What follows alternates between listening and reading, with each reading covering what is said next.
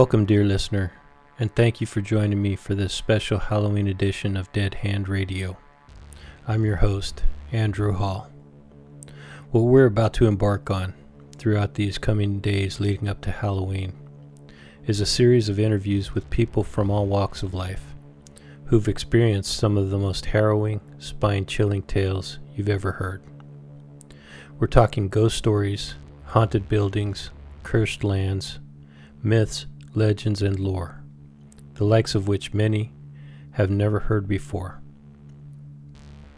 Some of my guests are new, most are returning visitors of the show, and have agreed to share with us, in some cases for the first time ever, their personal experiences of unexplained and hair raising stories from beyond the veil.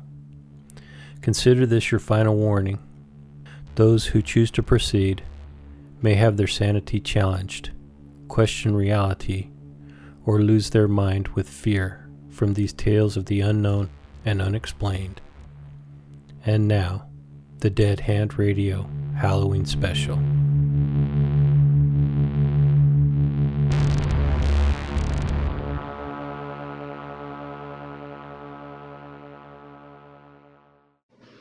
This is B.K. Bass, author of What Once Was Home, Parting the Veil, The Ravencrest Chronicles, and more.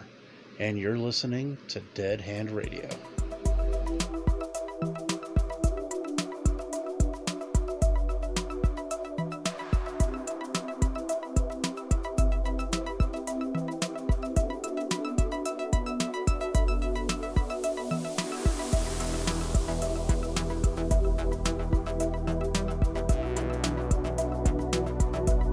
This is your host, Andrew Hall. My guest for this episode, BK Bass, was not able to record an intro with me for this Halloween edition of Dead Hand Radio. Unfortunately, he's been dealing with some sort of malady for some time and just didn't feel up to having a conversation. So when I reached out to him about participating, he asked if he could submit a recording of something he had prepared some time ago, and I agreed. The reading you are about to hear is a story about American treasure hunter Richard Jericho and British anthropologist Wilkins Chapman. The two have uncovered antiquities from around the world, but in the jungles of Peru, they discover something more than they expected. As the fabric of reality comes apart, they journey across the globe chasing clues. Answers lead to more questions as they attempt to piece together a puzzle older than primal memory itself. And the more they part the veil, the more of what lies beyond the veil spills into our reality. Here's BK Bass reading Chapter 1 of his paranormal thriller, Parting the Veil. Chapter 1 The Idol. July 17th, 1939, somewhere in the Amazon, Peru, South America. Richard held the smoldering torch before a wall covered in carvings, where human figures twisted and contorted around a central image. Amid the press of bodies was a pedestal, topped with an orb radiating faint lines, giving the impression it was emanating rays of light. Shadows surrounded the misshapen forms, and from those shadows peered countless inhuman eyes and writhed an assortment of serpentine tendrils. What are you looking for? asked Wilkins.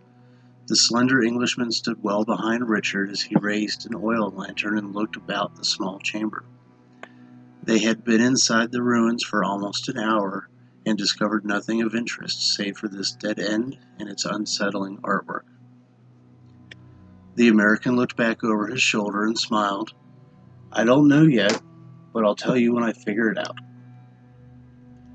Wilkins huffed, blowing out his long mustaches with a sudden puff of air. He had followed Richard on numerous treasure hunting adventures over the last few years. More often than not, they came away with a veritable bounty of artifacts and treasures. His own parlor was filled with curiosities found all over the globe. His partner had amassed an assortment of expensive automobiles and motorcycles, as suited his own interests. Richard was one of the world's premier archaeological investigators, but to call him a student of history would have been a fallacy. No, while Wilkins may have followed the hot headed American around the world in search of uncovering historical truths, Richard himself was in search of the next big sale to some overzealous art collector. This particular voyage, Wilkins said, seems to bear a remarkable lack of fruits to reward our labors. I suggest we write this off as bad information and return to town. And leave behind whatever's past this door? Richard asked. Wilkins blinked in surprise, the bushy whiskers under his nose twitching. He leaned in closer to the wall, holding his lantern to add to the illumination of the torch. Amid the writhing bodies, twisting tendrils, and uncountable eyes, there was no evidence to suggest that this was anything other than a wall. Richard moved one hand across the carvings slowly, wiping centuries of dust out of the grooves between the carvings. He stopped and held the torch closer. There, among the numerous strange eyes carved into the relief, was a small cavity where it seemed one of the oculars was missing. Bingo! Richard exclaimed. He fished through the pockets of his dirty leather coat and withdrew a small sphere of polished marble. He held it out for Wilkins to see. There was an iris carved in one side of the strange red orb, and on the other protruded a single iron rod from which formed a narrow hexagon. At the tip of the rod were three spikes extending perpendicular to the shaft. Richard held the sphere up to the hole, aligning the rod inside the void and matching the iris to faint lines on the carving. He pressed the eye into the hole, and there was a soft click from the other side of the wall. By Jove! Wilkins swore under his breath as the entire tunnel began to rumble.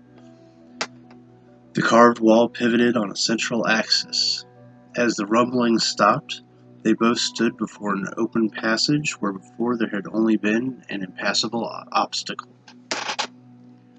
Well, Richard said with a wide grin, let's go claim our prize. With that, he strode through the opening. Wilkins followed, creeping through the newly opened portal with his lantern held out before him. As he passed the carving, he felt certain he was being watched. From the corner of his own vision, the eyes in the carving seemed to follow his movements. He stopped and stared at them. They were still, and he dismissed the thought as a bit of fear playing tricks on his mind. Surely a 3,000 year old carving could not move of its own accord. As he turned to continue, however, he was sure he saw the eyes turning to watch him again. Richard! he called out. Wait! A short sprint through the rough cut stone corridor brought him to the side of his more adventurous companion.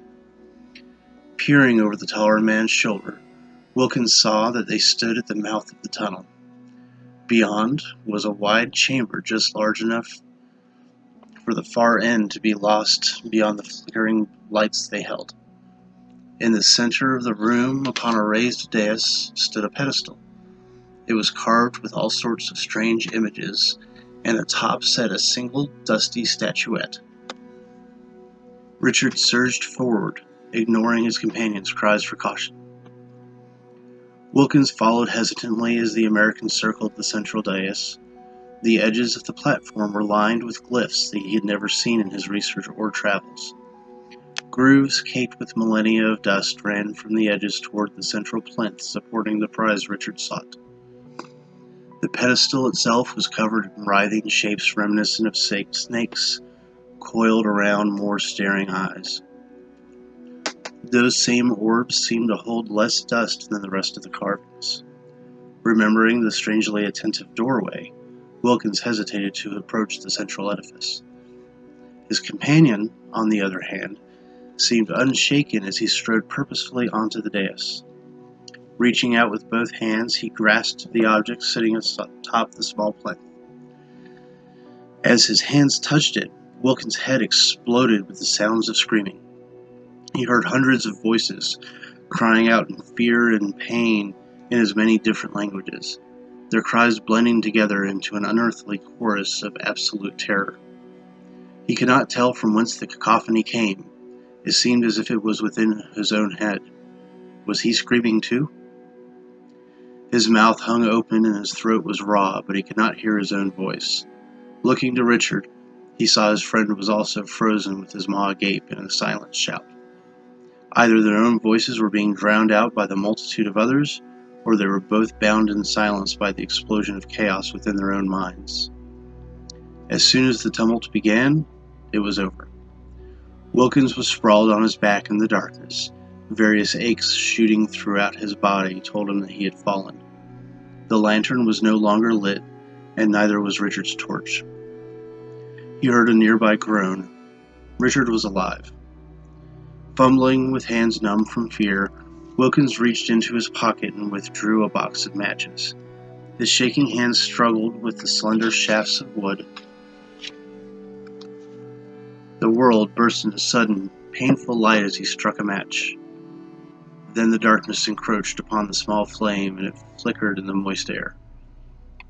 Wilkins reached out, searching for his friend. There was a scrape of stone on stone, followed by several footsteps, and Richard stumbled into view. His hands held the statuette from the plinth. Wilkins' jaw dropped as he laid eyes upon the piece.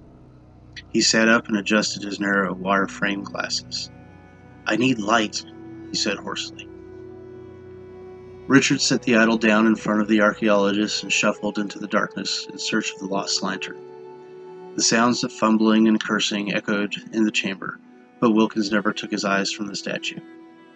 It stood a foot tall and appeared to be a squat figure in a crouched position atop a circular base covered in writhing serpents and glaring eyes. The arched back of the figure was facing him, its surface riddled with strange shapes he could not make out in the meager light. He leaned in closer, then shouted in pain as the match burned down to his fingers. He dropped it, and with a sizzle they were once again blanketed in utter, utter blackness. Damn it, Wilkins! Jericho shouted. Light another match, will you? Wilkins fumbled again with shaking hands and tried to light a match. After three failed attempts, he got one to take the flame. He looked about and saw the silhouette of Richard feeling around on the floor behind him. He turned back to the idol and gasped. He was sure its back had been turned to him, but now it faced directly at him. Subtly carved arms clenched the sides of its head. More odd shapes covered the skin, but without proper illumination he could not determine their nature. Richard, please hurry with the lantern.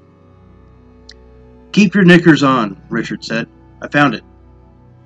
The athletic figure strode into the dim light of the match, holding the shattered remains of an oil lantern. Fortunately, the reservoir was still intact. Wilkins carefully lit the oil soaked wick, which blossomed into a bright flame. The archaeologist turned back to the statue, examining it more closely in the renewed illumination. He reached out trembling hands and picked up the object. It was mostly green with whorls of black. The pattern was reminiscent of marble, but he had never seen a stone in this color. The black swirls seemed to shift subtly as he stared at them. Wilkins blinked and shook his head as a sudden bout of nausea overtook him, then continued his examination. A broad figure crouched with hands held over the sides of its head. The mouth was open in a silent scream, eerily reminiscent to that which had frozen Wilkins and Richard in place not minutes before. The skin of the figure was broken all over with tiny eyes, and slender tendrils wormed across the limbs and torso. Ghastly, Wilkins murmured. Hopefully worth something? Richard asked. Are you serious? Wilkins asked. After what we just experienced, I say we leave the cursed thing here and forget we ever came to this place. Richard gingerly took the statue from Wilkins's hands and slid it into a leather satchel. Not a chance. It costs too much to get out here to leave empty handed. Please, Wilkins said. There is something strange about this artifact. Since when are you superstitious? Richard asked as he picked up the broken lantern and turned towards the tunnel. Wilkins stood and hurried to rejoin his companion. Since several minutes ago when that statue almost killed us. Eh. Richard dismissed with a wave of his free hand. Exhaustion, heat, dehydration. We've been trekking through the jungle for two days trying to find this place. I'm sure we're just relieved to find what we were looking for. And that scream? Wilkins asked. Richard continued through the open portal, covered in eyes and kneeling figures without a word. Wilkins kept close watch on the carvings as he passed. Richard, he asked again. Euphoria, he said. It didn't feel euphoric, Wilkins muttered as he picked his way over the crumbling flagstones. It will when we sell this, Richard said, throwing a grin over his shoulder.